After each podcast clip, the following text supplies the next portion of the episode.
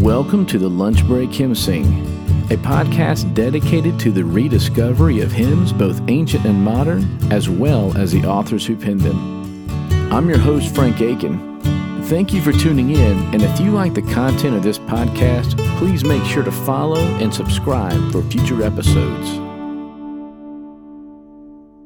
Charles Spurgeon once said that all roads lead to London and all verses in the Bible lead to the cross.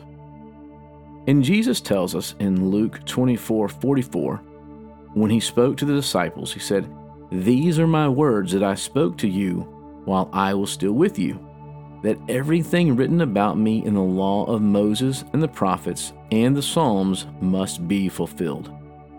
And what Christ is saying here is exactly what Spurgeon says that all of Scripture points to him. Now, Isaac Watts rightly understood this when he put pen to paper and began to paraphrase the Psalms through the lens of a New Testament Christian. The Advent hymn that we will be singing today, Joy to the World, is a paraphrase of Psalm 98. Verse 2 says that the Lord has made known his salvation. He has revealed his righteousness in the sight of the nations. And how has he made salvation known? Well, through his Son, Jesus Christ. Because in verse 3, it tells us that he has remembered his steadfast love and faithfulness to the house of Israel. For this, we are to make a joyful noise to the Lord, all the earth, because he comes to judge the world with righteousness and the people with equity, as it says in verse 9. Watts published Joy to the World in 1719 as part of his work on the Psalms called The Psalms of David, imitated in the language of the New Testament and applied to the Christian state and worship. He had intended it to be a hymn that we would sing year round, and it should be a hymn that we sing throughout the year.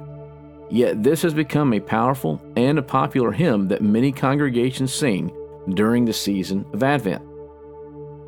When Watts originally wrote this hymn, he gave it the title The Messiah's Kingdom and Coming. And while the title may have changed, the verses that we sing today, the four verses, are still the original verses that Watts wrote. One of the verses that's always been a favorite of mine is verse 3. No more let sins and sorrows grow, nor thorns infest the ground. He comes to make his blessings flow far as the curse is found. Far as the curse is found. Now, if you're like me, sometimes it can be easy to simply gloss over a text without giving much reflection to what it is that we are singing.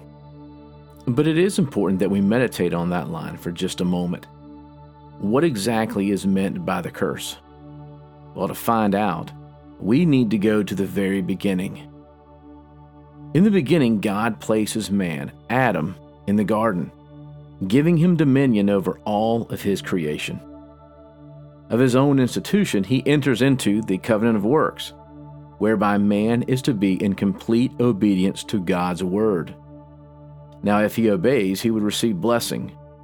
But if he disobeys, he would receive curses. Now, we all know what happens. Man disobeys. And for this, God's curse is placed upon Adam, Eve, and on all of their posterity. To Satan, the supreme enemy of the human race, he places his judgment. In this judgment, there is a promise, the proto-evangelium. And in Genesis 3:15, God says, "I will put enmity between your offspring and her offspring. He shall bruise your head, and you shall bruise his heel.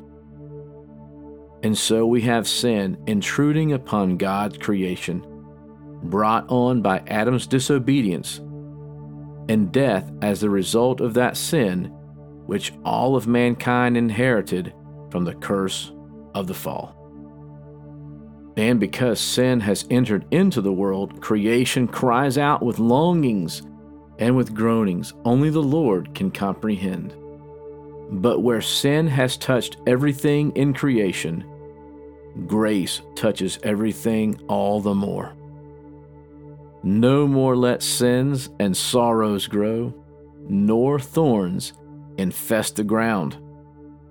He comes to make his blessings flow far as the curse is found. Yes, the Lord gives an answer to sin through the blood of his Son Jesus. God's plan for Christ to come to make all things new as the new creation was established from the very beginning. Joy to the world, the Lord has come. He has come to rule the world with truth and grace. Joy to the world, the Lord will come again, and when he does, sin's curse will be no more.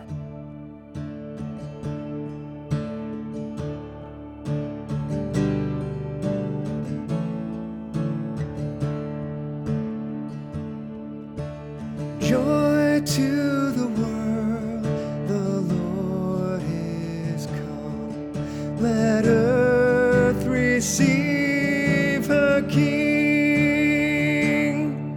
Let every heart prepare him room, and heaven and nature sing, and heaven and nature sing, and heaven,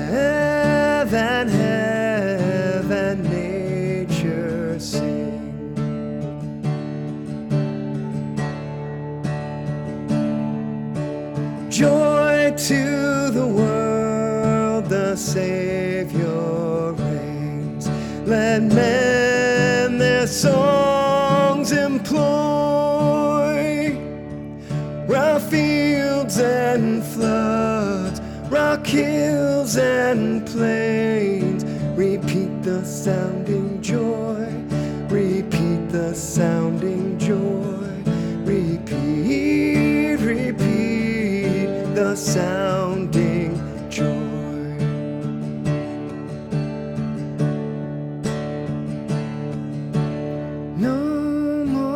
sin and sorrows grow, nor thorns infest the ground. He comes to make his blessings flow, far as the curse is found, far as the curse is found, far as, far as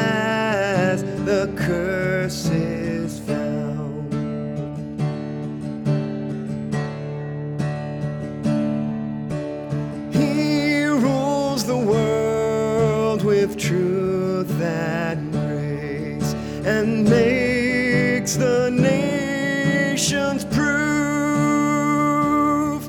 the glories of his righteousness and wonders of his love and wonders of his love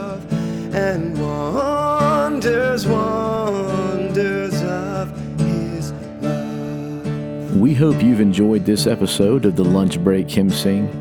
I'm Frank Aiken, and as always, thanks again for tuning in. We look forward to seeing you on our next episode.